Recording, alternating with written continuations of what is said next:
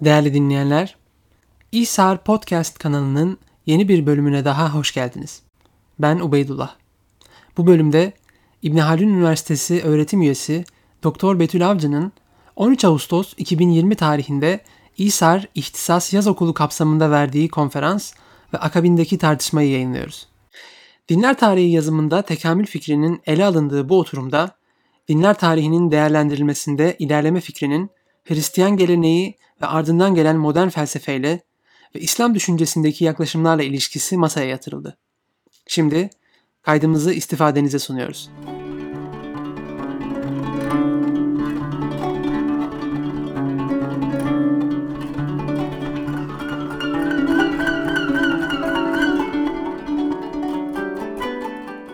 Dinler tarihinde tekamülcü yaklaşımları ele almam istendi. Bu yaklaşımları ele alacağım bu sunumda öncelikle giriş mahiyetinde benim de katıldığım Talal Asad'ın bir tespitiyle başlamak istiyorum.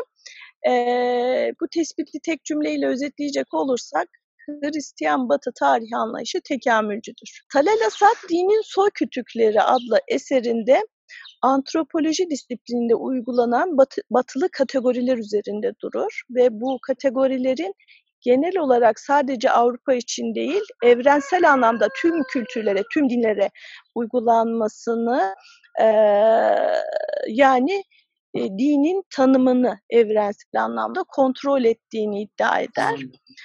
da e, göre batılı e, din kavramları ve pratikleri temelde Hristiyan kaynaklıdır ve de ilerleme ve gelişme kavramlarına dayanır. Asad ayrıca antropologların ötekini tanımlamak için kullandıkları Hristiyan ve Avrupa merkezci kategorilerin özellikle din ve tarih alanlarına uygulanan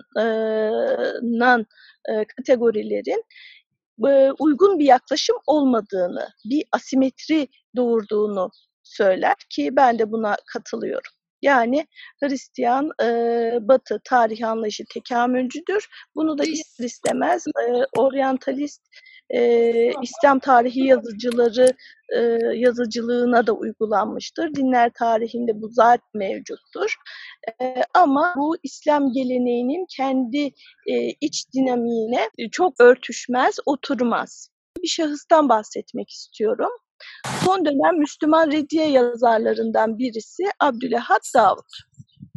Abdülehat Davud'la alakalı Muslim Christian Relations e, isimli e, bibliographical e, ansiklopedide bir e, madde yazdım. Abdülahat Davut'la alakalı Ömer Faruk hocamın da Diyanet İslam Ansiklopedisinde maddesi var. E, bu kişiye e, bu, e, bu kişiyle bu vesileyle tanıştım Abdülahat Davut'la. Ee, yakın zamanda bir öğrencimiz yüksek lisans tezini tamamladı. Konuyla alakalı, bu kişiyle alakalı birkaç tez mevcut.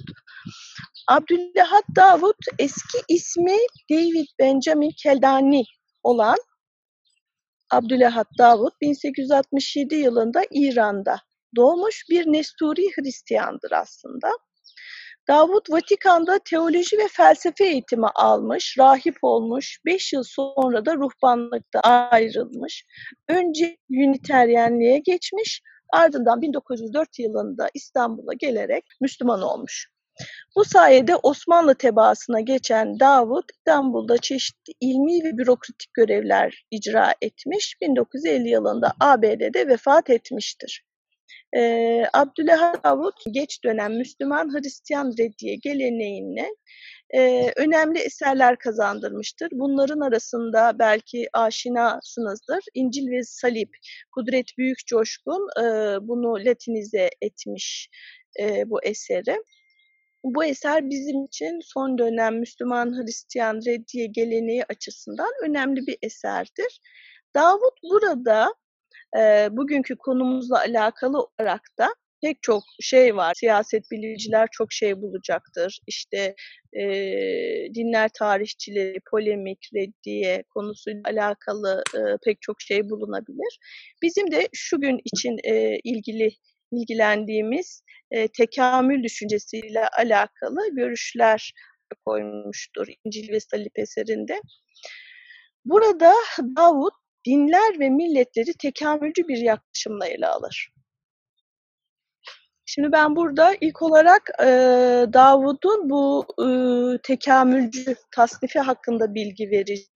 Ve daha sonra bu tasnifin Avrupa Hristiyan geleneğinden mülhem olduğunu iddia edeceğim ve buna delil olarak da iki e, görüşten bahsedeceğim. Bunlardan birincisi e, Victoria dönemi yaklaşımı.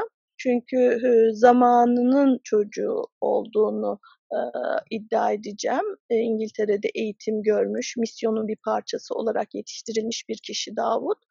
Diğeri ise Hristiyan Avrupa'nın en müşahhas üçlü sınıflandırmalarından birini yapan 13. yüzyıldan Joachim de Fiore'den bahsetmek istiyorum.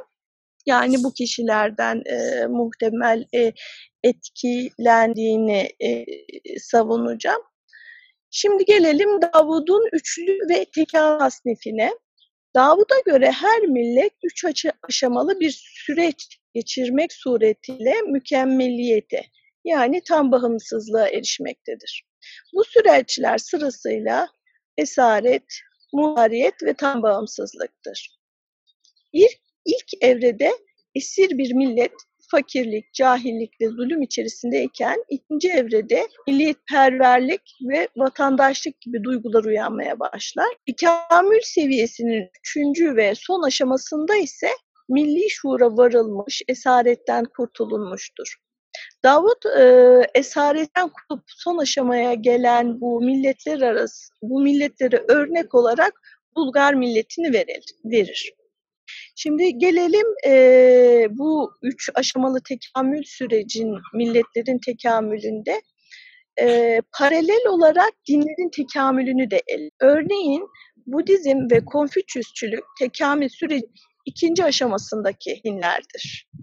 Zira eski Hint Brahmanizminden var ve hala da son gelişme aşamasına ulaşamamışlardır. Davud'un İseviyet dediği Hristiyanlık da Museviyet olarak adlandırdığı Yahudilikten dönüşmüş bir din. Yani tekamülün henüz ikinci safhasındadır. Sonuç olarak tekamülün çeşitli evrelerinde olan bu dinlerin hepsi Davud'un sözleriyle üçüncü kesin inkılaplarına şüphesiz şekilde mecburdurlar. Peki bu e, üçüncü aşamaya gelen bir e, din var mıdır? Bu ise ancak yeni bir din olma iddiasında ol İslam diniyle gerçekleşebilir. Evet, üçüncü ve tekamülünü tamamlamış bir din olarak gördüğü İslamiyet e, diniyle e, mümkündür. Bunu, e, bunu da şu sözlerle e, açıklar. E, İslam dini Musevilik ve İseviliği olgunlaştırıp sona erdiren son din olarak sonsuza dek yaşayacak bir dindir. Yani yeni dininin diğerlerinden üstünlüğünü ispat etmek isteyen Davud'a göre İslamiyet tüm insanlığı kendinde toplamış, ikamül basamaklarının son seviyesine ulaşmış yegane evrensel bir inançtır. Ee, tarihin e, dönemlere bölünmesi tarihte tekamül olduğu anlayışıyla e, daima paralel gitmiştir. E, tekamül basamaklarında mevcut olan dinler, bu basamağın en son halkası e, tekamüldeki en e, ne denir ileri seviye oluşturur. Zira kronolojik olarak sonrakiler ilk dönemdekilerden daha mükemmel ve daha gelişmiştir. Aslında gerek o gerek teolojilerinin bir parçası olsun tekamülcü tarih anlayışının modern e, bir anlayış olduğu e, iddiası var. Yani modern e, dönemde ortaya çıktığı iddiası var. Evet, ziyadesiyle var. Çok göze çarpıyor. Aydınrası, din çalışmaları, e, pozitivizm falan derken e, çok modern dönemde gördüğümüz e, pek çok düşünce yapısını da egemenliği altına almış. Fakat ben e, belki duymuşsunuzdur Wolfram Kinzig, e, Robert Nisbet gibi düşünürlerle aynı fikirdeyim. Buna göre tarihte tekamül anlayışı modern dönemde ortaya bir düşünce değildir. Zira incelediğimizde ilhamını Hristiyanlığın ilk dönemlerinin kutsal kitaptan almış, Orta Çağ varana kadar bayağı şumullü bir şekilde gelişmiş. Örneğin Hristiyan dinler teolojisinin öncüleri sayabileceğim Justin Martyr, Irenaeus, İskenderiyeli Clement, e, ikinci ve üçüncü yüzyıllarda e, yaşamış bu kilise babaları bahsettiğim e, yani tekamülcü bir tarih anlayışını, kurtuluş tarihi anlayışını ortaya koymuşlardır. Ve onlardan da öncesi aslında tekamülcü dönemlendirmelerden en kadimi Yeni Ahit yazarlarından Paulus'a aittir. Biliyorsunuz Yeni Ahit yazarlarından Paulus e, hatta Hristiyanlığın kurucusu olarak kabul edilir. Özellikle Müslüman Hristiyan polemiklerinde e, bu şekilde e, ortaya çıkar. Paulus'a göre ilk dönem Musa öncesi insanlığın doğa kanunlarına tabi olduğu dönemdir. Özellikle Nuh döneminden bahsediliyor. İkincisi Musa kanunu dönemi. Üçüncüsü ise İsa Mesih dönemi yani kanun yerine merhametin hüküm sürdüğü dönem. Paulus bu durumu şöyle ifade ediyor. Tanrılığın bütün doluluğu bedence Mesih'te bulunuyor. Siz de her yönetim ve hükümranlığın başı olan Mesih'te doluluğa kavuştunuz. Paulus'un bu anlayışını kilise babalarının insanlık ve kurtuluş tarihi başlıca yasa öncesi yani Musa öncesi dönemi öncesinden diyor.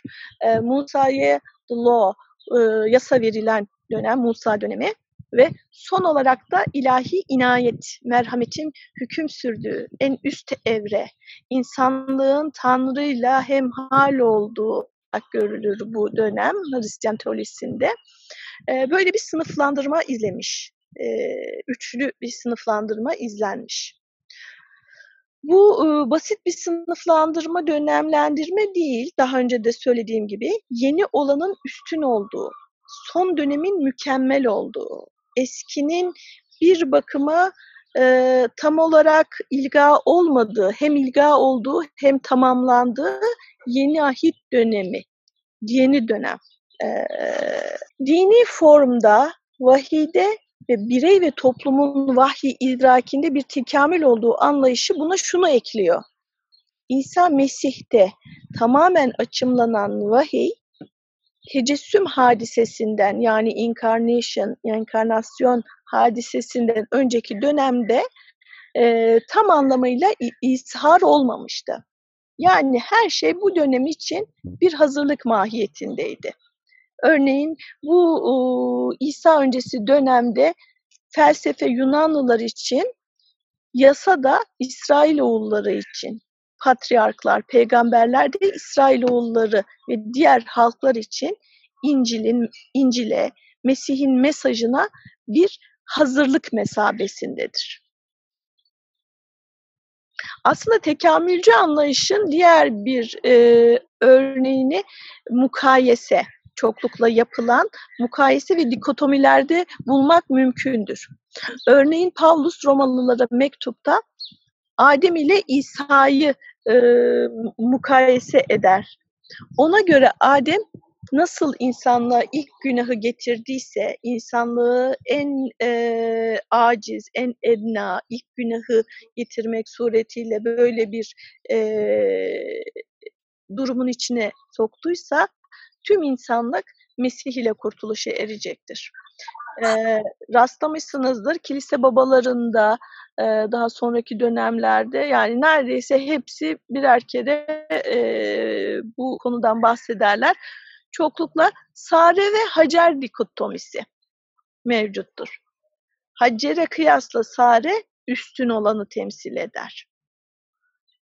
Neyse, e, gördüğümüz gibi mukayese, dikotomiler, periyotlandırmalar tekamül anlayışıyla e, daima paralel gitmiştir. Şimdi de bu tekamülcü yaklaşımlardan birini ortaya koyan ve bu üçlü sınıflandırmalarından en gelişmişlerinden birini yapan 13. yüzyıldan Joachim de Fiore'den bahsetmek istiyorum. Ee, Joachim, e, 13. yüzyıldan olduğunu söyledim. Joachim de Fiore dünya tarihini üç aşamaya ayırır. Bunu yaparken de teslis doktrinini kullanır. Yani her bir çağ teslisin uknumlarından bir tarafından yönetilir. İlk aşama eski ahit yasasının etkin olduğu dönemdir ve babaya aittir. İsa Mesih'in yeryüzünde bedenlenmesine, tecessümüne kadar sürer. İkincisi lütuf dönemidir ve uğula aittir. Yakın geleceğe kadar sürer. Üçüncüsü ise teslisin ilk iki uknumundan südur eden kutsal ruh dönemidir. Üçüncüsü dedim değil mi? Teslisin ilk iki uknumundan südur eden kutsal ruh dönemidir. Sevgi, özgürlük ile tavsif edilen bir dönemdir ve İsa Mesih'in ikinci gelişine kadar sürer. Burada bir e, Hegelimsi bir yaklaşım görüyoruz. Joachim'e göre her bir dönem Teslisi üç uknumunun açımlanmasına sırasıyla sahne olur. Öyle ki insanlık kendini aşamalı olarak mükemmelleştirebilsin. Ta ki kutsal ruhtan esinlenen mutlak manevi özgürlüğün son aşamasına kadar ulaşabilsin. Joachim tarafından tasavvur edilen üç dönem e, şu tarihi olaylarla başlar ve biter. İlk dönem İmparator Konstantin'in Hristiyan olmasıyla son bulmuştur. İkinci dönem 14 kuşak sürmüş. Üçüncü dönem hali hazırdaki dönemdir ve sona ermek üzeredir. Bu üçüncü aşamada eski kiliseden yeni manevi bir kilise doğacaktır. Eski kilise vaftizci Yahya gibiyken yeni kilise onun yerine geçip onu ilga eden İsa Mesih gibidir. Yeni kiliseden yeni bir maneviyat doğacaktır. Bu ise Joachim'e göre sinagogdan kiliseye geçen Yahudilerin durumu gibidir. Aslında Joachim'i diğer üçlü dönemlendirmelerden ayıran bir öğe var ki Joachim'in orijinalliği buradadır. Klasik üçlü teslisçi sınıflandırmada yani yasa öncesi dönem, yasa dönemi, lütuf dönemi İsa'nın tecessümüyle girilmişken Joachim'in bu üçüncü dönem Joachim'e göre henüz gelmemiştir. Bu dönem kutsal ruh, ruhun dönemidir. Ama e, sonuçta bizi ilgilendiren bir tekamül olması, ileriye doğru bir e, ne denir gelişme olması bizim için önemli ki tekamül anlayışını müşahhas bir şekilde Joachim'de görüyoruz. Şimdi de ilerlemeci tarih anlayışının en fazla göze çarptığı dönemlerden biri olan Victoria döneminden e, bahsetmek istiyorum. E, Victoria dönemindeki e, tekamülcü anlayışın e, iz düşümlerine e, bakacak olursak, Joachim örneğinde görüldüğü üzere ilerlemeci tarih anlayışı özellikle Orta Çağ'da ve daha sonra 17. yüzyılda e, çok müşahhas hale gelmiş. 18. yüzyılda Herder din çalışmalarına tekamülcü yaklaşımı sokmuş.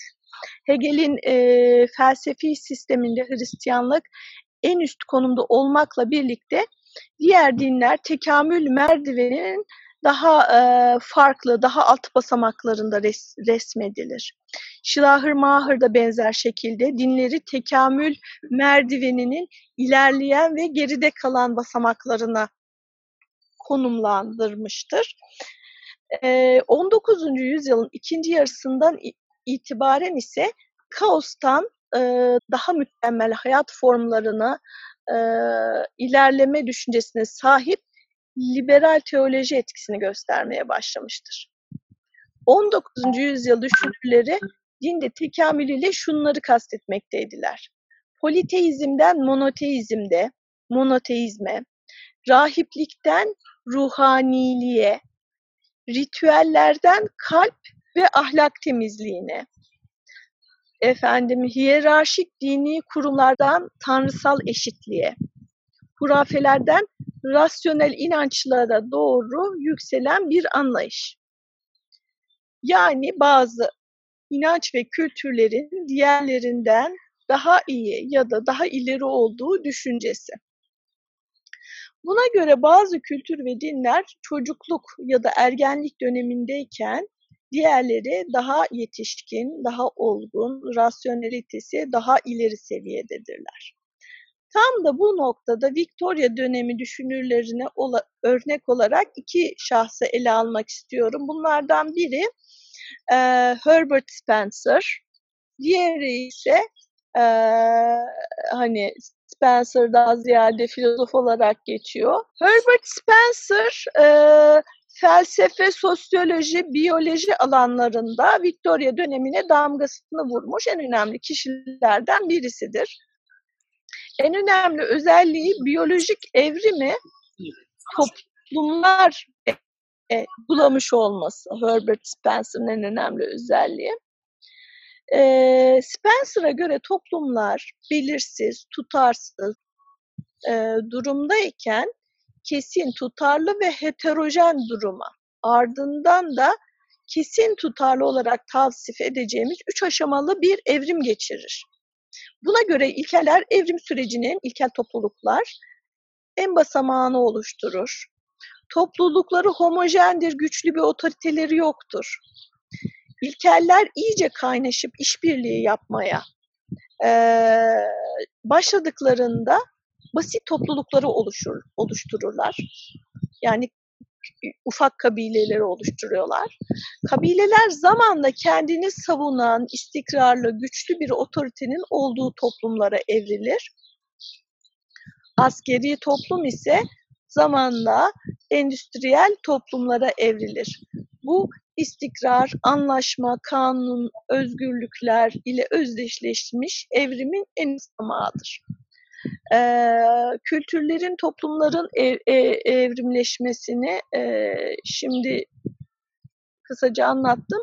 Spencer toplumsal evrim görüşüne paralel olarak dinlerin evrimini de savunur. Ona göre ataların ruhları tanrılar olarak algılanmaya başlanmış. Burada bir öhemerizm görüyoruz. Öncelikle ataların ruhlarına e, tazimde bulunuluyor.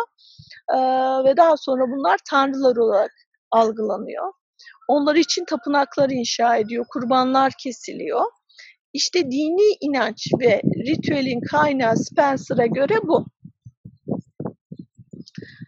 Ee, endüstri toplumlarında ise ruhban hiyerarşisi militan toplumlarınkinden daha serbesttir.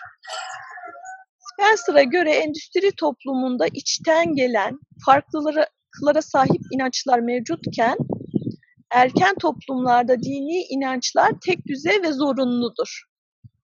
Atalara ait ve doğaüstü kanunlar toplumun evrimiyle insanlar tarafından ihdas edilmiş kanunlara dönüşmüş.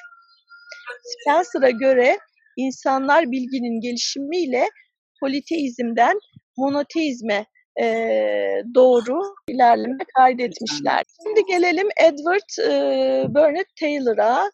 Victoria döneminin antropologlarından, e, İngiliz antropologlarından olan Taylor'a göre kültürel ve dini evrim birbirine paralel üç aşamada gerçekleşmiştir. Daha sonra Fraser Altındal'ın yazarı, onun öğrencisi olan şu ünlü Fraser da aynı tarz bir tasnife gidecek. Taylor'a göre kültürel evrimin ilk basamağında yabaniler vardır. Bunlar avcı toplayıcıdırlar. Küçük topluluklar olarak yaşa yaşamışlar. Basit bireysel ruhlara inanmışlardır. İkincisi e, barbarlar. Hayvanları evcilleştirmiş, iş bölümü yapmış, şehirleşmiş, e, yaygın otorite sistemini gel geliştirmişler. Din olarak ise politeist e, idiler. Üçüncü bas, e, basamakta medeni toplumlar yer alır Taylor'a göre. Bu dönem yazı ile başlar. Animizmin en ileri halidir. Hristiyanlık, Yahudilik gibi e, monoteist dinlere inanırlar. Kültürel evrime paralel olarak dini evrim Taylor öyle gerçekleştirmiştir. Aslında bütün dinlerin özünde, kökeninde e, basit animizm vardır. Animizmin en e, ilkel şekli vardır. Yani ruh düşüncesi, doğa göçlerinin arkasında yani mesela rüzgarın, gök gürültüsünün vesaire arkasındaki e, ruhani güçler. Bunu ilk e, olarak bu şekilde açıklamaya başladılar insanlar. Örneğin erken Yunanlılarda Poseidon denizin ruhu idi. Daha sonraki dönemlerde sakalı olan böyle işte bir e, şahsa bürünmüş, e, tanrı karakterine bürünmüş ve Zeus Olimpos Dağı'nda toplantı yaptığında e, denizi bırakıp oraya gidebilen bir tanrı halini aldı. Önceleri e, gayri ne denir gayri şahsi bir güçken daha sonra işte böyle sakallı oluyor ne bileyim evet. böyle bir insan figürü haline geliyor Zeus çağırdığında denizi bırakıp oraya gidebilme halini alıyor. Bu şekilde de politeist e, anlayış doğmuş oldu. E, farklı farklı işte denizin ruhu, ayın ruhu, dağın ruhu şeklinde. Politeizm de zamanla tekamül ederek monoteist inanca e, dönüştü. Yani tek bir ruh, tek bir güç. E, Taylor'a göre günümüzdeki monoteist, monoteist inanç aslında ilkel animizmin e, tekamül etmiş, gelişmiş halidir. Yalnız iş burada bitmiyor. Son olarak Taylor'a göre artık bilim varlıkların ardındaki ruha inanmaz. Ee, burası çok çarpıcı. Bu sebeple insanlık artık hurafe, çocukluk çağından çıkıp olgunluğa girdiği bu dönemde bu yanlış rasyoneliteyi terk etmelidir. olarak şöyle bir toparlayacak olursak e, hatırlarsanız Abdülhat Davut başlamıştık. Abdülhat Davut 1904 yılında Müslüman olmuş, eserleri ortaya koymuş ve e, tüm bunlara paralel tekamülcü bir ama dindar bir tekamül anlayışı geliştirmiş. İslam'ı e, basamağın son halkasına koymuş ve en temel din İslamiyettir. Ondan önceki Hristiyanlık, Yahudilik İslamiyete bir hazırlık dönemi teşkil etmiştir demiş. Burası önemli. Ben de diyorum ki e, Abdülhamid Davud İngiliz misyonu almış. Yani Orta Çağ'da bu e, dönemlendirmeleri biliyor. Victoria döneminin adamı e, bu e, tekamül anlayışının içerisinden çıkmış, burada yetişmiş bir insan. E, ve eski Nesturi bir Hristiyan, e, eski ahitten tekamül eden yeni ahit dönemi. İsa Mesih'te en üstün şeklini alan yani bu tekamül Avrupa Hristiyan geleneğinden mülhem ben tekamülcü anlayışı getirerek Yohim'de Fiyopleri ilerlemeci şekilde ele almasını göz önüne aldığımızda Davud'un kendi üçlü tasnif ve ilerlemeci görüşünü oluştururken Avrupa Hristiyan düşüncesinin doğrudan etkisinde kaldığını ve bunu İslam e, dinine e, uyguladığını e, iddia etmek bence gayet e, yerinde olacaktır diyerek e, konuyu bağlamak istiyorum. E, bundan sonra müzakere edebiliriz. E, sorular sorabilirsiniz. Dilim döndüğünce cevaplamaya çalışırım. E, veyahut da birlikte düşünürüz.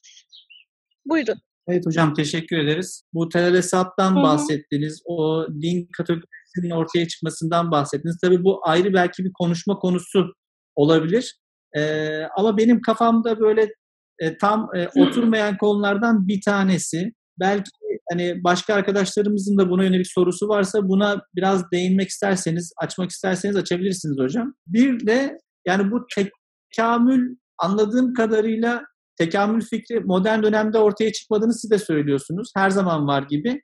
Ee, İslam tarihi okuyan arkadaşlara da burada sorabiliriz. Yani bu belki de sadece batıya has bir e, düşünce tarzı değil, insanoğlunun e, bir köken bulma arayışı, sebep bulma arayışından kaynaklanan e, ve hani olguları, olayları birbirine bağlayarak dizmesinden belki de kaynaklanan bir e, kültürler üstü bir şey de olabilir mi diye aklıma bir soru geliyor. E, ama bunlar size sorduğum sorular değil. Genel olarak ortaya koyduğum şeyler. E, ben doğrudan somut, e, spesifik soruları olan arkadaşlar varsa onlardan başlayalım. Ondan sonra devam edebiliriz. Evet arkadaşlar, e, hocaya sormak istediğiniz sorularınız, açılmasını istediğiniz e, noktalar var mı? E, Talel Esat, e, İslam tarih yazıcılığı mevzusu e, hani Talel Esat diyor ya Avrupa Hristiyan kategorilerini, tekamülcü anlayışını İslam üzerine giydirmeye, İslam geleneği üzerine giydirmeye e, çalışması var. E, senin de söylediğin gibi gerçekten bu bir giydirme çalışması mı? Yoksa bu geleneğin içerisinde mevcut bir çalışma mı? Yani zaten İslam tarih, Müslüman tarih yazıcıları da bunu bu şekilde mi anlıyorlar? Bunu da ben biraz irdeledim aslında. Ee, dediğim gibi son çalışmam e, vahiy anlayışı erken dönemde Kur'an'da peygamberlik nasıl geçiyor? Bununla alakalı aynı şekilde bir tekamül anlayışı var mı? Birkaç ayeti inceledim. Mesela bugün size dininizi ikmal ettim, tamamladım ayeti. Hristiyanlıktaki gibi bir tekamülü mü işaret ediyor? Efendim, e, Hazreti Peygamber için kullanılan Muhammed sizden hiçbirinizin babası değildir, o Hatimül Enbiya'dır. Nebilerin sonuncusu olma mevzusu bir tekamülü mü işaret ediyor. İşte peygamberlerden bazılarının üstün olup olmaması, mesela Bakara'da geçiyor. Yine aynı şekilde hadislerde mesela e, makamı Mahmut olması, Hazreti Peygamber'in şefaatçi olması, e, kendisi de buyuruyor. E, ben işte ümmetime şefaat edeceğim. Yani hadislerde şu tarz bir ayrımı görebiliyoruz. Beni diğer peygamberlerden üstün görmeyiniz. E, La tufattulini şeklinde beni bana e, daha fazilet üstünlüğü vermeyiniz. Benim burada e, bana söz gelmişken şeyi sorabilirim. Yani erken dönemden itibaren İslam tarihlerinde gördüğüm şey tekamülden ziyade dinlerin bozulması anlayışı. Dejenerasyon. Yani, evet. evet. E, bunun ikisini, ikisinin de olduğunu mu söylüyorsunuz siz? Yani yoksa bazı yazarların tekamülcü anlayışı, bazılarının ise işte bozulmaya e, giden bir dinler tarihi algısına sahip olduğunu İslam dünyasında. Ben e, bu, bu ayeti yorumlayanlara baktığımda aslında İslam geleneğinde, Kur'an-ı Kerim'de ve hadislerde bu tarz yani Hristiyanlıktaki tarz bir tekamülcü anlayışın olmadığını görüyorum. Hı. Ee, ve evet burada bence Talal Esad'ı doğruluyoruz. Neden? Çünkü mesela işte e, tarih yazıcılarına baktığımızda Fred Donner'a bakalım mesela, efendim Chase Robinson'a bakalım, başka kimlere e, bu tarz modern günümüz tarih yazıcıları sürekli bir e, ne denir tarif halidiye bakalım mesela. Onların iddiasına göre erken dönem bir evet bir hazırlıktı ve her şey erken dönem Hazreti Muhammed'in nübüvvetine bir hazırlık dönemi olduğunu iddia ediyorlar ve bu şekilde yazıyorlar. Ve bu şekilde ben diyorum ki e, oryantalist tarih yazıcıları da bu e, Talal Esad'ın iddia ettiği gibi bu Hristiyan Avrupa geleneğinden mülhem düşünceyi e, İslam tarih yazıcılığı açısından böyle ne bileyim giydirmişler, geleneğe giydirmişler. Çünkü genel olarak işte ayetlere baktığımızda her şey Hazreti Muhammed dönemindeki e, vahiy için bir hazırlık değildi. E, en erken dönemden beri, Hazreti Adem döneminden beri e, monoteizm, tevhid dini ve dinin özü aynıydı. Ha bu farklı zamanlarda şer'i hükümlerde değişiklikler olmuştur. Mesela Maturidi bunu söylüyor. Ebu Hanife bunu söylüyor aslında. He ama günümüz modern dönemde Reşit Rızalara gelecek olursak, Abdülahad Davut gibi insanlara gelecek olursak, evet din tekamül etmiş efendim. O dönemde erken dönemde mesela mucizelere ihtiyaç duyuyor insanlar. Ama bu dönemde artık mucizelerin e, den ziyade icazül Kur'an mesela hayrete düşüren, rasyoneliteyi hitap eden Kur'an gelmiştir. Neden? Çünkü diyorlar insanlık e, aklen tekamül etmiş ve son döneme uygun hükümler gelmiş. Son döneme uygun hükümler artı Kur'an gelmiştir şeklinde bence özellikle modern döneme has bir anlayış var İslam geleneği içerisinde. Bunu kanaatimce... Bu Reşit Rıza'nın e, fikri miydi hocam? Reşit Rıza mı evet, bunu? Reşit Rıza'da görüyoruz. Bunu mesela e, çok iyi incelemedim aslında o dönemi. E, e, Seyit Kutup'un Fizilalinde böyle bir şeye rastladım. Ama Mesela dediğim gibi Maturidi, daha önceki dönem Taberi, İbn Kesir, Kurtubi, e, ne bileyim bu kişilere baktığımızda bu Hristiyanlıktaki bu tekamül anlayışı tarzında bir anlayış yok. Toptan daha büyük perspektiften baktığımızda vahyin özü birdir, ahkam değişmiştir. Aslında bu mesela İlhami Güler'in e, sabit din dinamik şeriat dediği mevzu da böyle bir şey. Din sabittir. Özü itibariyle bir değişim olmamıştır. Ama dönem içerisinde şer'i hükümlerde değişiklik olmuştur. Mesela bugün size dininizi ikmal ettim. Ayetinin e, ben bunu kafamdan uydurmuyorum. Ben bunu sadece ne bileyim Süleyman Etek tefsirine bakmıyorum. Klasik dönem dediğim az önce e, ismini saydığım alimler bunu nasıl yorumlamış diye baktığımda bunu hükümleri tamamladım. Hac rüknünü de tamamladım. Bundan önce efendim şehadet vardı, namaz vardı, oruç vardı efendim. Bugün e, artık hacı da e, yerine getiriyorsunuz. İnsanlar şimdiye kadar e, umre yapıyordunuz. Şimdi hacı da ne getiriyorsunuz? veyahut da şer'i hükümlerin tamamlanması olarak anlıyorlar. Yani Hristiyanlıktaki gibi erken dönem insanların zihnen, imanen nakt olduğu gibi bir şey anlamıyorlar. Bugün dinin tamamlanmasında. Anlatabiliyor muyum? Ee, bilmiyorum ama yani Hristiyanlıktaki o tekamül anlayışı İslam geleneğinde yok. Ha, zaman zaman e, farklı sesler dediğim gibi olabilir ve özellikle bu farklı sesleri ben incelediğim kadarıyla son dönemlerde görüyorum ki Abdülahat Davud da bu kişilerden biri. Teşekkür ederiz. Öncelikle ağzınıza sağlık. E, istifade ettik. E, ben iki soru soracaktım hocam. Yani biz e, şunu şunu mu demek istiyoruz? E, yani modern dönem İslam düşünürleri hani birazcık daha dünyada daha merkezi ve baskın bir teori olması hasebiyle tekamülcü yaklaşımdan etkilenerek bunu için de mi genelleme yoluna gitmişlerdir demek Ben öyle düşünüyorum evet. Evet hmm. ama e, hani Kur'an'ı ilk dönem, klasik dönem müfessirler ve ben bu şekilde anlıyorum.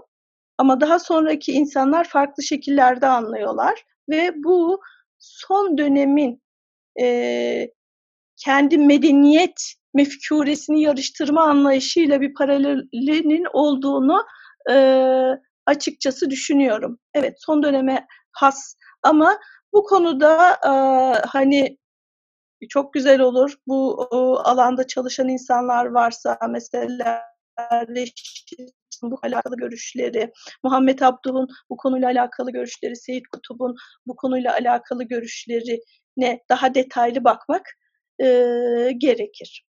Ama ben bunun evet İslam geleneği içerisinde modern bir e, yaklaşım olduğunu düşünüyorum.